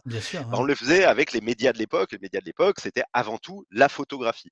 Et donc, on a, on a d'un côté cette histoire-là, avec, par ailleurs, quoi, tu parlais de ces camions, c'est une collègue, Raphaël Berthaud, qui a travaillé là-dessus. C'est passionnant, c'est-à-dire que non seulement on faisait, on faisait ces photos, on faisait des petits films, mais il y avait des camions ciné camions cinéma qui circulaient dans toute la France pour aller au fin fond des villages, au fin fond des territoires les plus ruraux, pour montrer un peu cette grande transformation, euh, cette grande modernisation conduite par l'État. Bon, ça, c'est une première histoire de euh, diffusion par l'image, de propagande par l'image de la modernisation euh, urbaine. Et puis, il y a une deuxième, image, une deuxième histoire, qui est cette histoire des cartes postales, qui est à la fois très proche, liée, mais qui est un peu différente, parce que la carte postale, elle n'est pas publiée par l'État, par les bailleurs, les sociétés HLM ou les villes. La carte postale, c'est un produit qui est fait par des acteurs privés des éditeurs de cartes postales, ou même plus souvent d'ailleurs des imprimeurs, parce que le marché de la carte postale, massivement, qui produit les cartes postales C'est des petits imprimeurs qui, à un moment donné, entre deux commandes, leur machine ne tourne pas, et donc ils perdent de l'argent quand les machines ne tournent pas, et donc ils deviennent eux-mêmes éditeurs, ils se mettent à imprimer des cartes postales pour pouvoir faire tourner leur machine en continu. Et donc, ils payent au lance-pierre des, photographes pour aller photographier un peu tout et n'importe quoi, et pour pouvoir des, éditer des, cartes postales. Mais et donc, je pense pas qu'il y a derrière ces cartes postales qu'il y a un projet politique de, de propagande. Maintenant, ce qui m'intéresse, moi, c'est que ces cartes postales, même si elles ont été produites par des acteurs privés qui prenaient en photo aussi bien le marché, l'église que le nouveau quartier, hein, les gens les achetaient et les envoyaient. et c'est ça qui m'intéresse, c'est-à-dire que si on, on achetait les cartes postales, les habitants de ces quartiers les achetaient et les envoyaient, c'est qu'ils étaient fiers aussi de leur quartier. On le donnait à voir. Et ces cartes postales qui ont circulé un peu dans, la France entière, elles ont aussi contribué au même titre que ces camions ciné qui allaient au fin fond des villages dans la campagne montrer la, transformation. Bah, ces cartes postales qui circulaient, c'était aussi une manière, ça, a contribué à, faire rentrer dans la France entière et pas simplement dans les, dans les villes, dans la France entière et dans une France qui restait encore assez rurale au lendemain de la Seconde Guerre mondiale, l'image de cette transformation, l'image de cette transformation sociale, de cette transformation, transformation urbaine. Voilà, et là, par exemple, je, mets euh, une carte postale euh, de Saint-Michel-sur-Orge où euh, vous avez fait le choix aussi d'imprimer le, verso donc, qui, raconte, qui, raconte cette époque-là. Voilà. Alors, je voulais absolument montrer quand même Sarcelles, hein, le parc central qui existe toujours, qui est donc, le, on, va dire, un peu le prototype. je, le vois comme ça, c'est ça? Le prototype euh, de ce qu'on appelait le grand ensemble. Puisqu'à l'époque, ça bah, s'appelle. en tout cas, ça a été. Ouais, pardon. C'est moins le prototype au sens où ça aurait été le premier d'une série. Euh, parce qu'il y en avait eu d'autres avant, mais en tout cas c'est euh, le grand ensemble emblématique à tel point que, comme Frigidaire, Sarcelles a quasiment donné son nom commun. Il y a même eu un, un, mot qui a été inventé dans les années 60 qui était la sarcellite. Hein, je crois que c'est le, journal Elle qui avait fait une fois sur sa une un, dossier sur ce mal des temps modernes, la sarcellite. Qu'est-ce que c'était que la sarcellite bah, C'était ce, mal étrange qui frappait les, femmes qui habitaient dans ces quartiers, ce qu'on appellerait aujourd'hui la dépression. Le matin, elle se lève, tout est beau, mais le mari part au boulot, les enfants partent à l'école, elles, elles briquent leur intérieur acheté à crédit, et puis après, qu'est-ce qui se passe? Bah, Elles s'ennuient. Elles s'ennuient parce que les équipements sont pas là, la vie sociale n'est pas là, et donc elles dépriment. voilà. Mais en tout cas, Sarcelles, c'était vraiment le, l'emblème, c'était c'est le quartier qui a donné lieu aussi au plus grand nombre de reportages et à bien des égards, moi je trouve que c'est l'emblème et c'est un modèle parce que quand, on le regarde, tous les principes urbanistiques du grand ensemble sont là. et puis surtout quand on le regarde, c'est un, quartier qui, est, qui, est, extrêmement bien conçu. L'habitat est vraiment de, qualité, c'est de la pierre de taille, les espaces verts sont omniprésents, c'est à des années-lumière de tout ce qu'on raconte, qu'on a l'habitude de dire, les quartiers où il n'y a rien, il n'y a pas d'équipement. Là, il y a énormément d'équipements culturels, sociaux, alors sans doute pas assez au regard des besoins de la population, mais bon. Et, puis, c'est un quartier qui, par ses dimensions, prend une. Bah, on, le voit là sur, sur l'image, l'image vue d'avion, prend une. Quoi, voilà, bah, c'est pas un quartier, c'est une ville, une ville construite ex nihilo à partir de, finalement pas grand chose. Et de ce point de vue-là, je reviens sur ce que tu disais tout à l'heure, la vue d'avion. Tu vas revenir sur la vue d'avion, mais là, je vais me permettre un placement de produit parce qu'en t'écoutant, tout d'un coup, je me suis souvenu que dans mon roman, il y a, euh, il y a 10 lignes sur Sarcelles que je lirai peut-être après, euh, après t'avoir libéré. Euh, Sarcelles que je vais découvrir grâce au poste, pour, tout, être tout à fait franc. Il y a une marche pour euh, Ibrahim Ba. je ne sais pas si Rial, tu as, la commande. Ce, ce, garçon qui, qui, est mort dans des conditions pour l'instant plus que troubles, au volant de sa, de sa, de sa moto à, Villiers-le-Bel et il y avait une marche à Sarcelles et on a longé ce truc et moi ça m'a frappé. Le soir en rentrant, j'ai écrit 10 lignes sur Sarcelles après avoir pris quelques renseignements et c'est un peu ce que... Enfin, j'aurais dû t'appeler parce que il y a des choses... Enfin, le, truc de, la Sarcellite, là, c'est ce que j'ai ressenti, quoi. voilà, donc je lirai ça après. Bon, voilà, bref. Euh, la, vue aérienne, la vue d'avion. Ouais, ouais, la, vue d'avion, c'est c'est assez marrant. C'est-à-dire que quand même la majorité de ces, ces, cartes sont des cartes vues d'avion. Alors, il y en a tellement que bon, dans dans le livre, j'en ai sélectionné beaucoup qui ne l'étaient pas parce que sinon, si on a que ces trucs vue d'avion, c'est assez écrasant. Mais, cette vue d'avion, elle s'explique, d'abord parce que vu la dimension des quartiers, heu, si tu veux, pouvoir les embrasser, avoir, heu, l'ensemble, tu peux pas le faire de autrement qu'en prenant beaucoup de distance, en étant en en vue d'avion. Cette vue d'avion, c'est aussi, heu, dans dans la photographie de carte postale comme dans dans toutes les autres photographies institutionnelles qui ont pu être produites dans les années 60, une manière de, de rendre compte de de la rationalité, du projet qui était à l'œuvre, hein. C'est régulier, c'est organisé, on voit que tout ça, c'est pensé, quoi et on voit d'ailleurs que c'est pensé vue d'avion, hein. Les architectes qui ont dessiné les grands ensembles, heu, ils sont pas partis de des dessins d'un bâtiment. On faisait des plans masse comme ça heu, comme si, heu, l'architecte démiurge pouvait lui-même construire, heu, avec son petit stylo, son papier, comme s'il était lui-même là, bâtisseur de de villes de vi de villes entières et cette vue d'avion, ça produit quelque chose d'un peu étrange. D'autant plus, sur sur ces cartes qui sont construits à un moment où les quartiers sont construits au milieu de rien, hein, aujourd'hui, si tu retournes à Sarcelles, autour, c'est assez largement urbanisé, mais à l'époque, ça l'était pas. Parce que, heu, quand on est vue ç d'avion, on ça voit pas les gens. pardonne-moi, je te coupe parce que c'est un Ouais. effet dont tu dis que d'ailleurs il saisit, les jeunes, tes jeunes followers sur Twitter ou ceux à qui tu montres tes cartes postales, heu, qui habitent par exemple ces quartiers-là. C'est-à-dire que de se rendre compte, là on le voit très bien, que c'est au milieu de nulle part. Alors qu'aujourd'hui, le l'urbanisme a fait que, bah, les grands ensembles sont sont pas au milieu de nulle part. Ils sont dans la ville heu, bah, voilà, il y il y a pas de il y a pas de champ comme ça entre entre eux et le centre-ville. Heu et c'est vrai que ça, c'est frappant. C'est c'est c'est c'est absolument incroyable de de de voir, heu, par la vue aérienne, de constater, que c'était des ça sortait de nulle part, quoi. Ouais et et et par ailleurs, on continue à penser, quoi, en tout cas dans dans le vocabulaire, à à penser ou en tout cas à parler de ces quartiers comme si c'était toujours le cas. On dit toujours des quartiers enclavés, des Oui. quartiers périphériques, des quartiers lointains.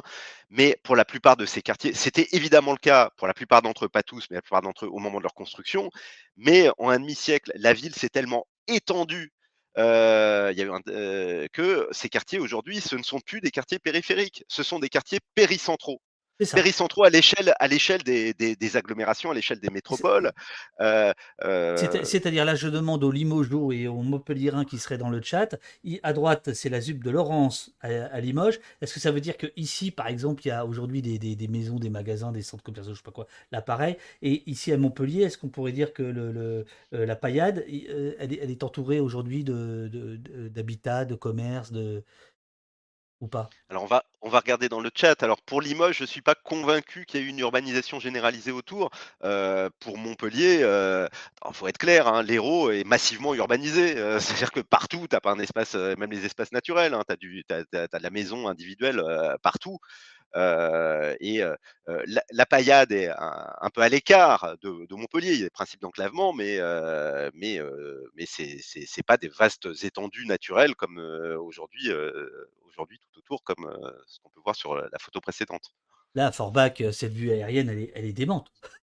Ah c'est fou, c'est fou. Alors fou là, ça. on est ah Ouais. ouais, mais là là on est, si tu veux, dans là aussi, hein, dans dans dans un espace un peu particulier. C'est un peu, le parallèle de de Mourinx tout à l'heure. C'est-à-dire que là, c'est vraiment on a construit une ville à partir de rien pour des besoins d'exploitation minière et industrielle puisque, là on était, dans dans dans dans un quartier de dans une zone, charbonnière sidérurgique surtout et quoi charbonnière, il fallait, bah, il fallait bien loger, loger les ouvriers et donc bah, là aussi, hein, on a arasé un bout de arasé un bout de colline, construit, heu, des des petits immeubles. Alors alors c'est c'est assez bizarre parce que là, heu, vraiment on est sur des des bâtiments de 3-4 étages, heu, ça a rien de des grandes tours, des grandes barres, mais ça produit un effet saisissant. D'autant plus qu'alors là, on est aussi dans ces cartes, en noir et blanc qui ont été colorisées à la main de façon un peu grossière, C'est ça, oui, oui, les immeubles sont jaunes, orange, ils sont très très au poste. Il y en a quelques-uns, ouais. sont vraiment, heu, voilà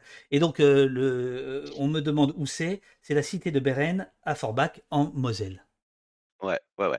Qui voilà et qui on est dans dans dans dans là, dans des territoires qui qui aujourd'hui sont dans des états de déshérence, totale, hein. On n'est pas là, c'est même plus c'est on n'est pas dans la situation de ce qu'on appellerait la la crise des banlieues, hein. Là, on est dans ce que ce qu'on appelle les villes en déclin, voilà, ces villes qui sont nées autour d'une fonction spécifique industrielle. L'industrie est morte.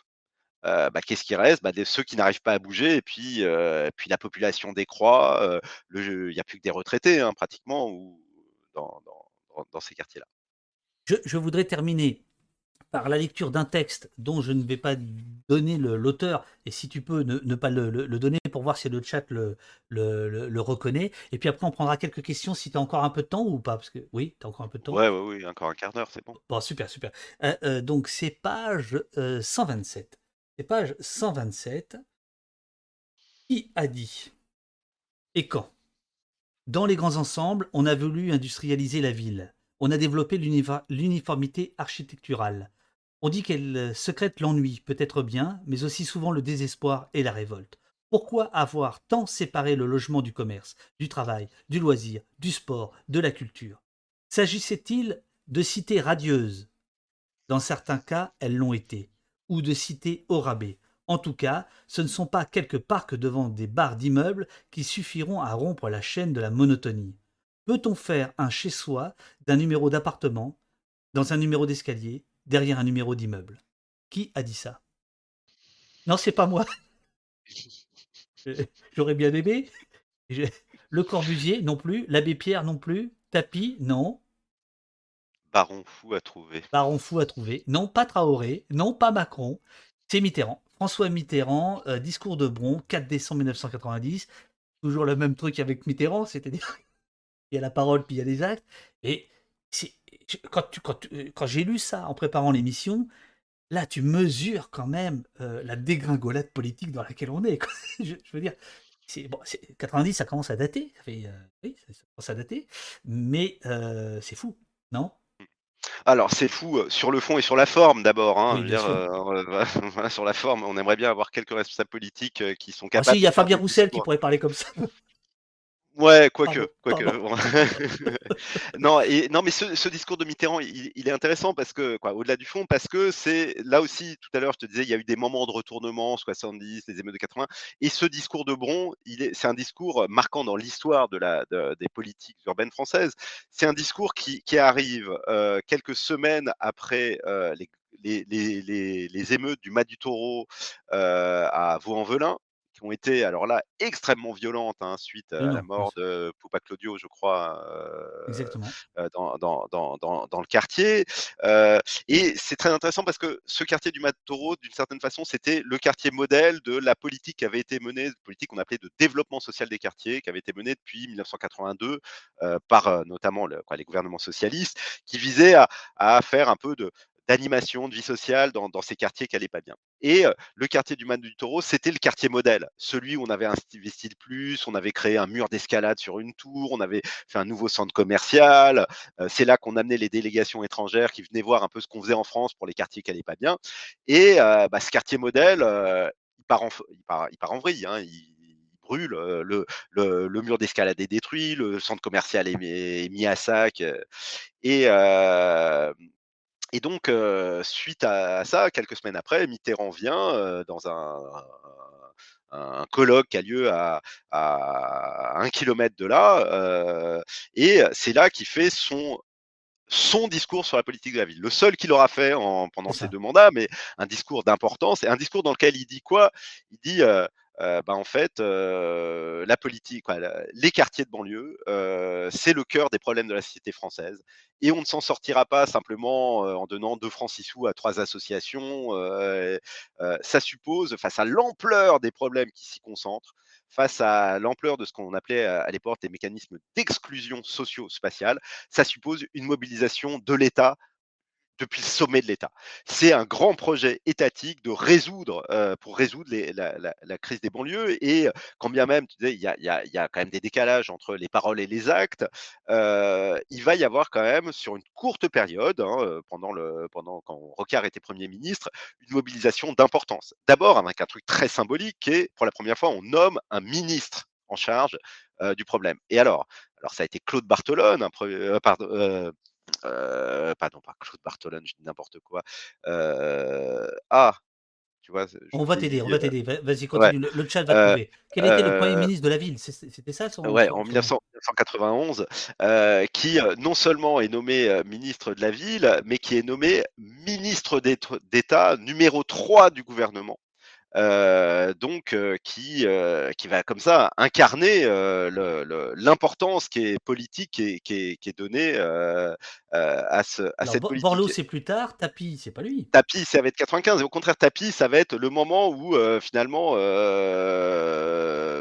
heu, non merde, c'était le maire de Dunkerque, Delbar, Michel Delbar, Voilà, c'est ça, c'est ce qu'on nous Voilà. dit, Michel Delbar, Donc heu, Michel Delbar nommé ministre le bien nommé, hein. ministre d'État, ouais, ouais Pardon. et heu et quelques années après, ce sera Tapie. Alors là, ça montrera tout le cynisme mitterrandien C'est sur, tu tu annonces que c'est un grand projet et cetera et ensuite tu fais un coup pour torpiller, Rocard et quelques autres de l'autre côté en mettant un charlot, à la tête, à la tête de de de de de ce ministère.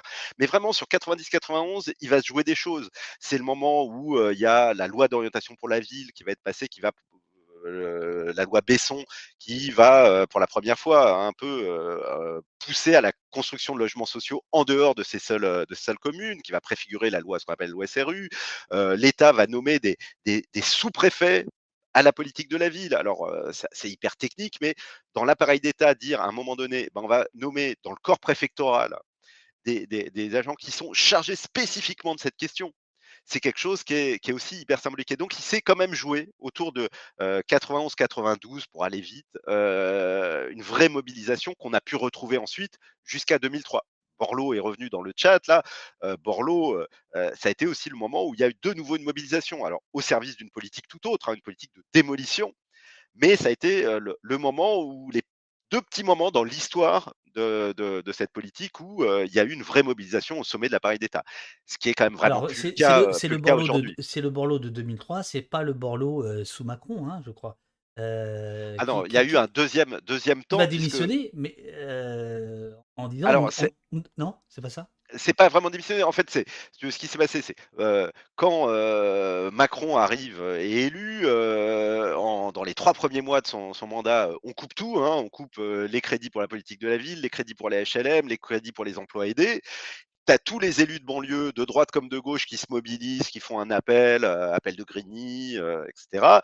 Et ça commence à un peu gueuler. Et là, heu, Macron, sentant qu'il avait sans doute été trop loin, va faire un coup politique comme il sait faire. Et donc il va confier à Jean-Louis Borloo, une mission Une Mmh. mission et avec parce que Borloo, finalement pour tous ces élus, il incarnait le dernier ministre qui à un moment donné avait réussi à obtenir du pognon quoi, hein, pour les banlieues et Borloo pendant un an va va faire, tourner des popotes, écouter un peu tout le monde, sortir un rapport de proposition, qui va prendre un peu la lumière, hein, heu, tu sais Borloo il est et Macron a pas supporté que Borloo prenne la lumière et donc Macron a organisé un truc qui a été un moment de traumatisme vraiment pour tous les élus et pour tous ceux qui ont participé à ça, il organise un grand raout, grande cérémonie à l'Élysée pour la remise du, rapport, Borloo. Tu as, le banc, l'arrière-ban des élus de banlieue qui sont là. Et pendant ce show et quand je dis show, c'est vraiment ça, hein, ouvert par, un truc de stand-up de Yacine Bellatar, qui à l'époque était macroniste, heu, et cetera.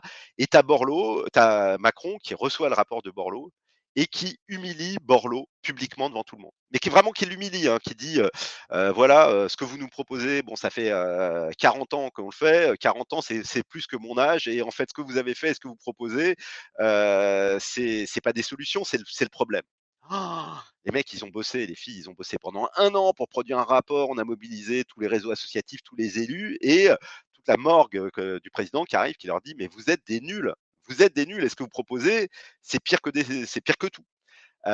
Et donc là, Borloo ensuite, OK, exit et ensuite pendant, bah, en fait pendant, 1 an, 2 ans, on parle plus du tout de politique de la ville. Plus personne d'ailleurs, moi je mets au défi le chat, et citez-moi Oh là le oh là, tu le devrais le pas nom faire ça! citez-moi le nom de de la ministre de la politique de la ville. Moi j'ai rien contre elle, mais on on mesure aujourd'hui le faible intérêt médiatique et sans doute aussi politique pour, heu, pour cette, heu, pour cette politique. Alors, mon mon cher Renaud, il nous reste, allez, on va dire, heu, 8 minutes. Je te pose en rafale des questions. Heu, Pierrot, heu, Le Barde te demande pourquoi ce titre de livre? J'ai été con, Ah, c'est Ouais, ouais, bah, c'est une idée une idée de mon de mon éditeur qui est vraiment super. Ah ouais, ouais, bah, on est bien arrivé parce que, la carte postale, c'est très, très largement et notamment les cartes postales de Zug, quand tu re retournes la la carte postale, c'est des cartes de retour de vacances. Heu et tu écris, heu et tu renvoies une carte, heu, à ceux qui t'ont accueilli, à la famille, et tu l'écris, surtout à une époque où tu avais pas de téléphone, ou de SMS pour dire, «Bah, c'est bon, on est bien arrivé quoi, hein, vous inquiétez pas». Bah, on arrive, on en crée une carte et puis souvent ça commence comme ça, on est bien arrivé. Et puis il y avait un jeu autour de, de retournement aussi par rapport à, ce, récit dominant. Où on serait passé de la cité radieuse à la cité ghetto et que finalement le grand projet serait devenu, l'utopie serait devenue une dystopie. Il y avait un jeu de dire bah non c'est pas ça et on est bien arrivé, c'est dire bah finalement c'est pas aussi sombre que ça. Je crois que le chat euh, t'a répondu. Alors, il y a, le chat a aussi plein de demandes. Maudit te demande Banlieue rouge, y a-t-il du Vitry-sur-Seine? Aspirateur, euh, y a-t-il Massy de Haute-Seine? Euh, Isabelle, y a-t-il une carte postale de, la barre du village de. Ah, ça, c'est pointu. y a-t-il une carte postale de la barre du village de Mondragon dans le Vaucluse? Francis te demande Est-ce qu'il y a des départements en France pas du tout représentés? Et moi, j'ajoute, parce que c'était mes mes 8 ans, euh, de 8 à 12 ans. Est-ce qu'il y a la ZUP des couronneries à euh, Poitiers? Alors, euh, là, toutes les demandes qui ont été Vitry, euh, couronnerie. Ah, il, faut faire plaisir aux clients, attention, hein, attention, monsieur. Ouais, ouais, les, genêts, les genêts à Mondragon, puisque c'était c'était ça. Euh, je crois pas qu'ils soient, non, ils sont pas représentés. Moi, j'ai un, un vrai drame. C'est euh, voilà, on a voulu sortir un bouquin qui était abordable, qui coûtait pas trop cher. Euh, je crois qu'il est à 18 balles. Bah ça, ça supposait de ne pas avoir trop de pages. Euh, et donc, on a dû faire des arbitrages. Et je crois qu'il y a, il y a quoi? Il y a une soixantaine de cartes. Moi, j'en ai 3000. Donc, il a fallu faire des choix. C'est un crève-cœur hein, de faire des choix. Moi, j'aurais vraiment aimé mettre des quartiers, quand même, mettre les Genets à Mondragon, mettre Vitry, mettre Massy, mettre quelques autres. S'il y en a une de Massy, hein, quand même mais, mais non, non, il n'y a pas toutes, toutes les cartes. Maintenant, toutes les cartes qui ont été citées, toutes les villes, même les, couronneries, moi j'en ai plein dans ma collecte. Et donc, pour celles et ceux qui sont à la recherche de leur quartier, des quartiers, de, vous pouvez les retrouver parce que moi je les ai tweetés. Donc, vous allez sur Twitter, vous allez dans la barre de recherche, vous tapez jour ZUP et le nom de la commune que vous cherchez et vous verrez défiler, si vous allez ensuite dans l'onglet récent, toutes les cartes que j'ai postées sur, le quartier, la commune de vos rêves.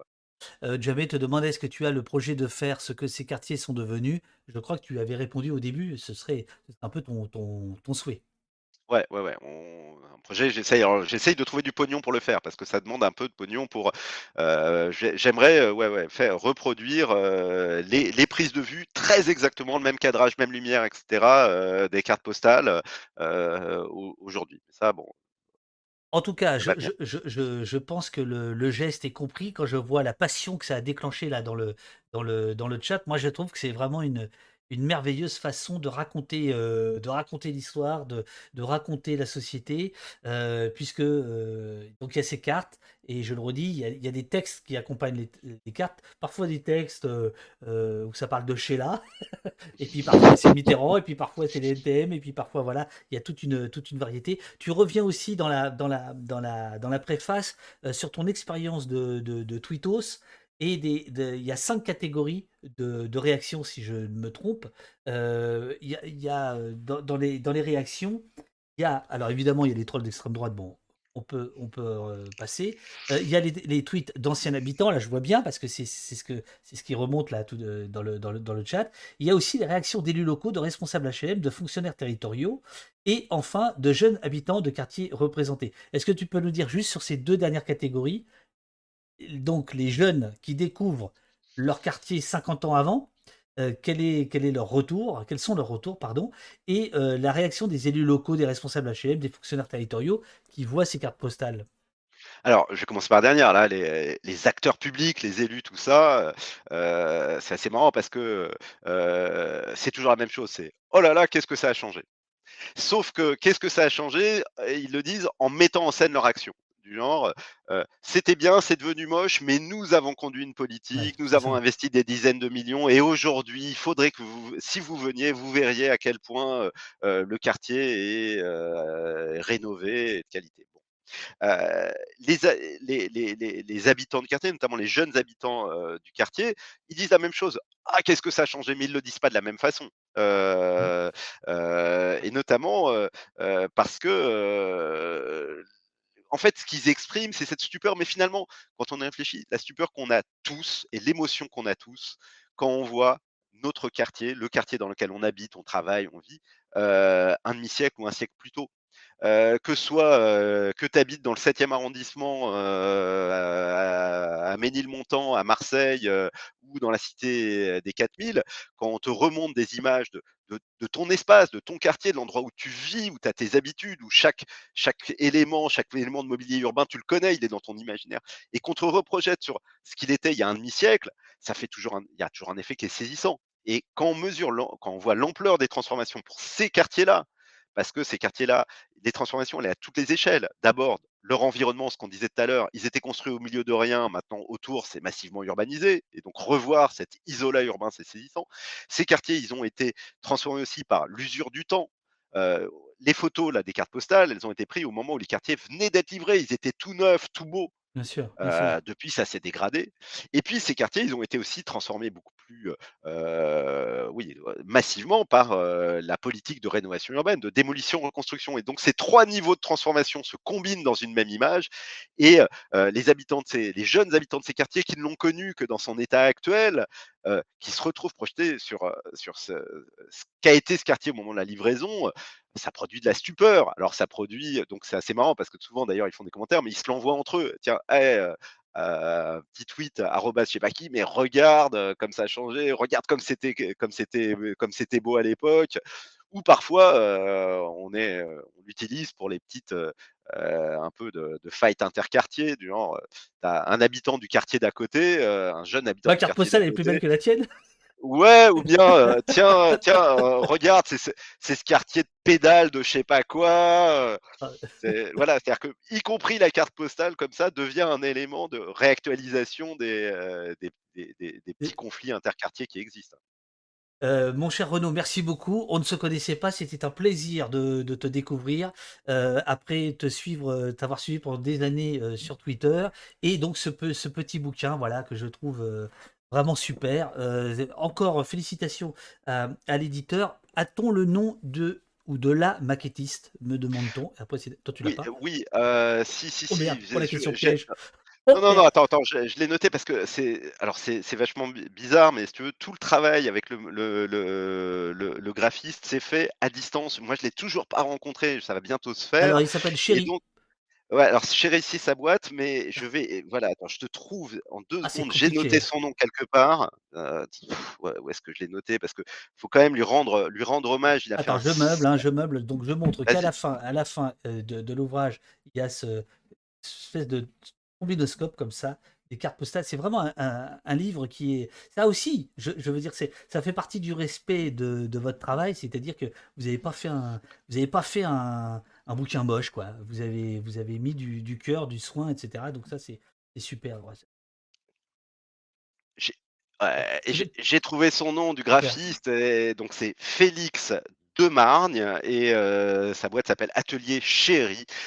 il a fait un super boulot. Il a fait un super boulot et, si tu veux, l'idée c'était c'était aussi pas juste de faire un bouquin de cartes postales, mais à travers ce support carte postale de, de, tirer vers des choses qui moi sont plus tu vois mes domaines de, de travail, hein, de, raconter une histoire, raconter de façon un peu pointilliste, mais de rendre aussi accessible à tout le monde et donner envie à tout le monde de rentrer rentrer là-dedans par delà le côté purement esthétique de, de la carte postale.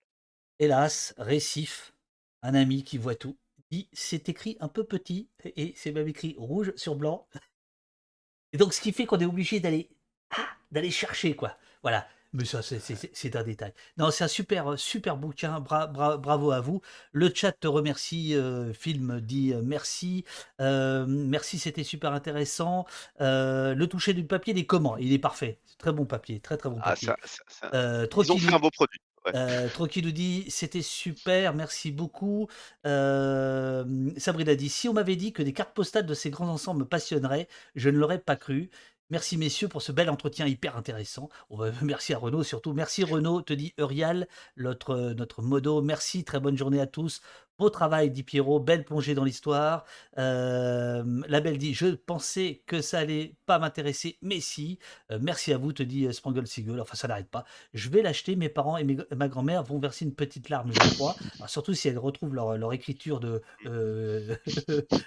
c'est des, des, écritures un peu, un peu d'enfants, hein, souvent. Hein, les, Ah bon, voilà. Passionnant, merci beaucoup. Enfin, voilà, ça, ça n'arrête pas. Ça n'arrête pas. Merci, merci, beaucoup pour l'invitation. Et, euh, et à un de ces jours, alors pour, le, pour la suite, donc avant, après. Avec plaisir. Bon, voilà. Avec plaisir. Et puis, euh, ben voilà. Merci beaucoup, euh, Renaud. À, à, très bientôt. Bonne journée à toi.